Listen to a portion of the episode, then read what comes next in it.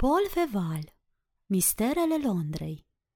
Partea a treia Marea familie. Capitolul 1 Veghe La primul etaj al magnificei locuințe pe care marchizul de Rio Santo o ocupa în Belgrave Square, se afla pe lângă apartamentul său particular o sumedenie de camere mobilate cu același lux risipitor și de bun gust, făcând din întregul Irish House un tot omogen într-adevăr minunat. Acele încăperi n-aveau o destinație proprie.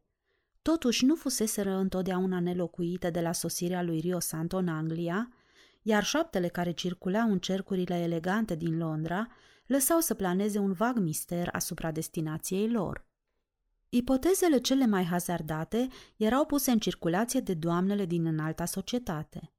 Cea mai puțin îndrăzneață din supoziții a fost emisă de Cicely Camp, mezina contelui de Drummond Castle, care, dându-și la o parte buclele blonde și lungi care îi jucau pe obrajii de copilă, spuse într-o seară că Rio Santo avea acolo un harem ale cărei pensionare fusese răculese cu grijă din cele cinci colțuri ale lumii. Onorabila Cicely Camp urma să împlinească peste 11 luni 17 ani. Ipoteza s-a bucurat de un oarecare succes, un succes de stimă, dar a fost detronată de strălucita născocire lansată de Lady Margaret Wewer Bambaludi, care pretindea că marchizul posedă 12 camere la același etaj, ornate fiecare cu câte 24 de portrete de femei. Cele 288 de portrete erau, după părerea isteței Lady Wewer Bambaludi, ale principalelor iubite din galeria lui Rio Santo. Cuvântul principale a fost socotit sublim. Într-adevăr, cuvântul respectiv dădea calculului Lady A. Margaret proporții gigantice. Oricum, într-una din acele camere, în care niciunul din nobilii prieteni ai lui Rio Santo nu pătrunsese vreodată, îl vom regăsi pe eroul nostru. Camera n-avea nicio legătură cu ideea pe care și-o făceau despre ea imaginațiile exaltate ale doamnelor.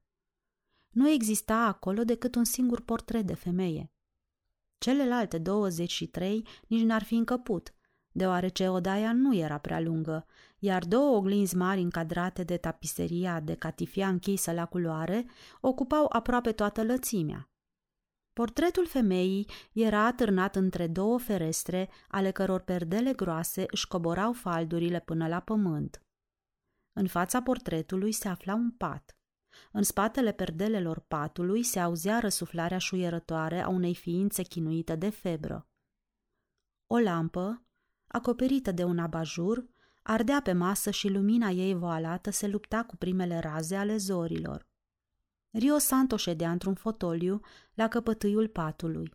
Cea al cărei portret apărea vag în luminile lămpii ce se estompau și ale zilei ce lua naștere, era o femeie frumoasă și blândă. Expresia de bunătate evidentă ce-i domina trăsăturile nu excludea nici noblețea, nici chiar acea atracție nedefinită și invidiată pe care experții o numesc picanterie. Părea foarte tânără și purta îmbrăcămintea domnișoarelor aparținând micii aristocrații, din epoca ultimelor bătălii împotriva Franței. Tânăra fată din portret ar fi fost poate și mai frumoasă dacă ar fi purtat un costum modern, dar veșmântul ei din 1815 îi ședea bine. Părul, de un castaniu limpede și nehotărât, acoperea în bucle ușoare, aproape străvezii, cea mai armonioasă frunte cu putință. Ochii, gura și zâmbetul erau cele ale unui copil, dar ale unui copil pe care prima adiere de dragoste îl face să viseze. Exista finețe, înțelepciune și ingenuitate în privirea care dădea în vileag o fire hotărâtă și blândă totodată și un întreg ansamblu fermecător de puritate, supunere feminină, sinceritate și reflexiune. De cealaltă parte a portretului, cum am spus, se afla un pat ale cărui perdele întredeschise lăsau să răzbată gemetele unui bolnav chinuit de febră. Când flacăra ce pâlpâia în lampă se întețea brusc, se putea zări în fundul alcovului fața slabă și palidă a unui bărbat. Omul nu dormea, dar suferința îl ținea legat de pat. Ochii se deschideau în răstimpuri, când strălucitori și roșii, când abătuți, stinși, lipsiți de viață. Ar fi fost foarte greu să-i deslușești străsăturile, căci, pe lângă întunericul în care era cufundat chipul răvășit, o barbă deasă îl acoperea aproape în întregime. Marchizul de Rio Santo, așezat într-un fotoliu, privea îngrijorat bolnavul și părea cuprins de o febră la fel de mistuitoare. Era livid și într-o stare de totală epuizare. Respira greu, iar chipul lui exprima o amară tristețe. Pendula din camera vecină bătu orele șapte. Rio Santo făcu un efort să se întoarcă și privi spre fereastră. Încă o noapte de veghe, după o zi de trândăvie, murmură el. Omul acesta are dreptate. Mă va ucide. O convulsie neașteptată a bolnavului agită brusc cuverturile. Amândouă, amândouă, strigă el cu o voce cavernoasă. Rio Santo se ridică și trecu peste fruntea bolnavului o batistă muiată în apă rece și oțet. Amândouă, amândouă, spuse iar bolnavul, a cărui voce se stinse într-un murmur nedeslușit. Amândouă, repetă Rio Santo, de parcă ar fi vrut să surprindă pe chipul bolnavului o explicație a acestui cuvânt. De șase zile repetă necontenit același cuvânt. Nu sunt în stare să-mi dau seama ce semnificație are. Își împreună mâinile și pe trăsăturile lui a apărut deodată o descurajare și mai amară. O, oh, când mă gândesc, continuă el, când mă gândesc, eu care de 15 ani n-am mirosit o oră, iată că am pierdut șase zile tocmai într-un moment când fiecare din zilele mele poate însemna un an.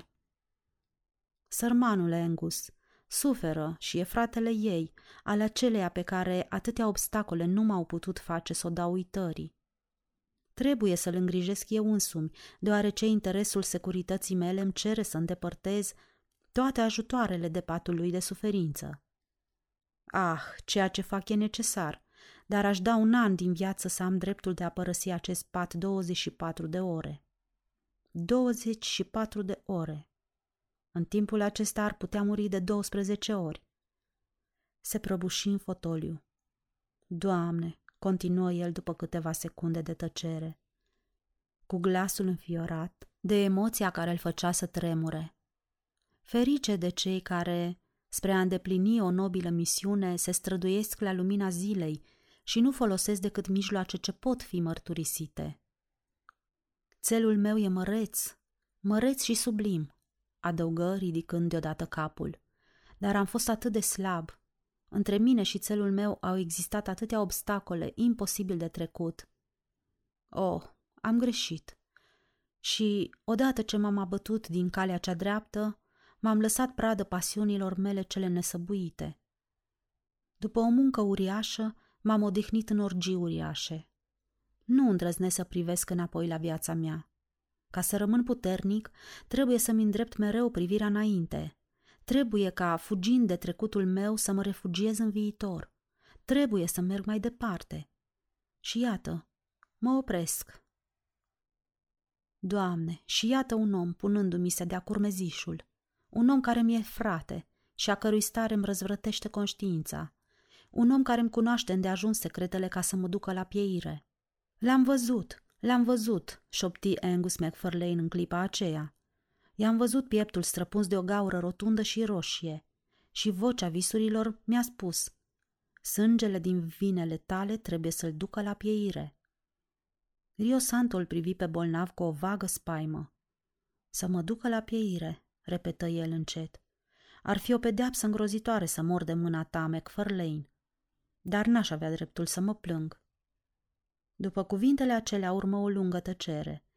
Rio Santo, cu fața ascunsă în mâini, părea absorbit de gânduri sfâșietoare. Între timp se lumină de ziua. Pune șaua pe Billy, calul meu cel negru, Duncan de Lid, spuse deodată moșierul cu glas răsunător. Trebuie să trec râul chiar astăzi, să ajung la Londra, unde îl voi ucide pe Fergus O'Brien, asasinul fratelui meu McNab. Rio Santos descoperi fața și făcu un gest de resemnare mută. Am să-l înșeuez pe Billy McFarlane, răspunse el. Dar Fergus Obrin e și fratele tău. După ce îl vei ucide, nu vei mai avea niciun frate. Adevărat, murmură moșierul cu tremurându-se dureros sub plapumă. Adevărat. Apoi adăugă cu un glas atât de neclar încât Rio Santo nu reuși să-l înțeleagă. Nici frate, nici fiice. Le-am văzut. Pe amândouă. Amândouă. Capul îi căzu greoi pe pernă. Rio Santo se ridică și își întinse brațele obosite. Apoi se îndreptă spre fereastră și trase perdelele. Camera în care se afla dădea spre un drum îngust ce ducea de la grajdurile casei sale la Belgrave Lane. Drumul forfotea de rândași și de grumi. Rio Santo se uita la ei cu o expresie de invidie în privire. Ce fericiți sunt, murmură el în sfârșit. Ei nu cunosc altă oboseală decât cea a trupului. Au prieteni care i-ar înlocui la nevoie și și-ar continua misiunea întreruptă fortuit. În vreme ce eu... Oh, eu sunt singur. Opera mea este în mine, numai în mine. Iată singurul om căruia i-am dezvăluit un colț din sufletul meu și acest om delirează. Îmi epuizează forțele în lupte nesăbuite. Mă asasinează treptat înainte de a mă ucide dintr-o singură lovitură, cum o va face într-o bună zi în nebunia lui. Își suflecă mânecile halatului. Mi-a învinețit brațele, continuă el, și a înfipt unchile în pieptul meu. Febra i-a dat putere. Ieri îmi pierdusem răsuflarea și eram convins că voi muri gătuit. Doamne, fieți milă! Nu de mine, ci de atâția nenorociți care suferă și al căror salvator am vrut să fiu. Rio Santo, reluă Angus pe un ton bagiocoritor. Îl cheamă Rio Santo acum. Dar eu știu cine e acest Rio Santo. E Fergus, banditul de la Tevio Dale. Fergus, asasinul. Fergus pe care nu-l omor fiindcă inima mi se dovedește lașă în fața unui om pe care l-am iubit. Dar am să-mi fac curaj pentru a da ascultare visurilor mele. Pune șaua pe cal, Duncan de Lid. Rio Santo l-asculta mâhnit. Tocmai de lirul indiscret al lui Angus îl țintuia pe marchiz la căpătâiul lui. Rio Santo n-avea niciun confident și nicio ureche nu trebuia să audă aceste secrete. El, a cărui luptă, începută cu 15 ani în urmă și purtată de atunci cu o încăpățânare neobosită, se apropia de lovitura decisivă. Stătea acolo cu riscul de a eșua în clipa în care ajunsese la liman. Îl iubea pe Angus, iar la Rio Santo toate sentimentele erau puternice. Doar dragostea lui, care de asemenea era puternică, avea momente de nehotărâre. După ce rosti ultimele cuvinte, Angus se răsuci în pat ca și cum ar fi încercat să adoarmă. Rio Santo răsuflă ușurat, dar aproape numai decât un freamăt convulsiv îi cuprinse tot corpul. Moșierul se ridicase pe jumătate și stătea sprijinit într-un cot. Rio Santo se apropie încet de pat, își suflecă mânecile și își strânse cordonul halatului de parcă s-ar fi pregătit pentru o încăierare disperată. Între timp, moșierul, zâmbind în barbă, își duse mâna pâlnie la gură și se prefăcu abia un pahar de whisky. Apoi, cu o voce veselă și răsunătoare, intonă. Moșierul din Killerwen avea două fete. Nici când n-au existat mai iubitoare, mai seducătoare, în Glen Girvan. Se opri, pleoapele îi tremurau. Continuă mai încet. Într-o dimineață, moșierul văzu, de la fereastra sa, în pădurea vecină, în dărătul unui fag, zburdând un căprior. În timp ce rostea a doua strofă, vocea ei se stinse. Avea o privire rătăcită. Rio Santo tremura. Angus continuă iar.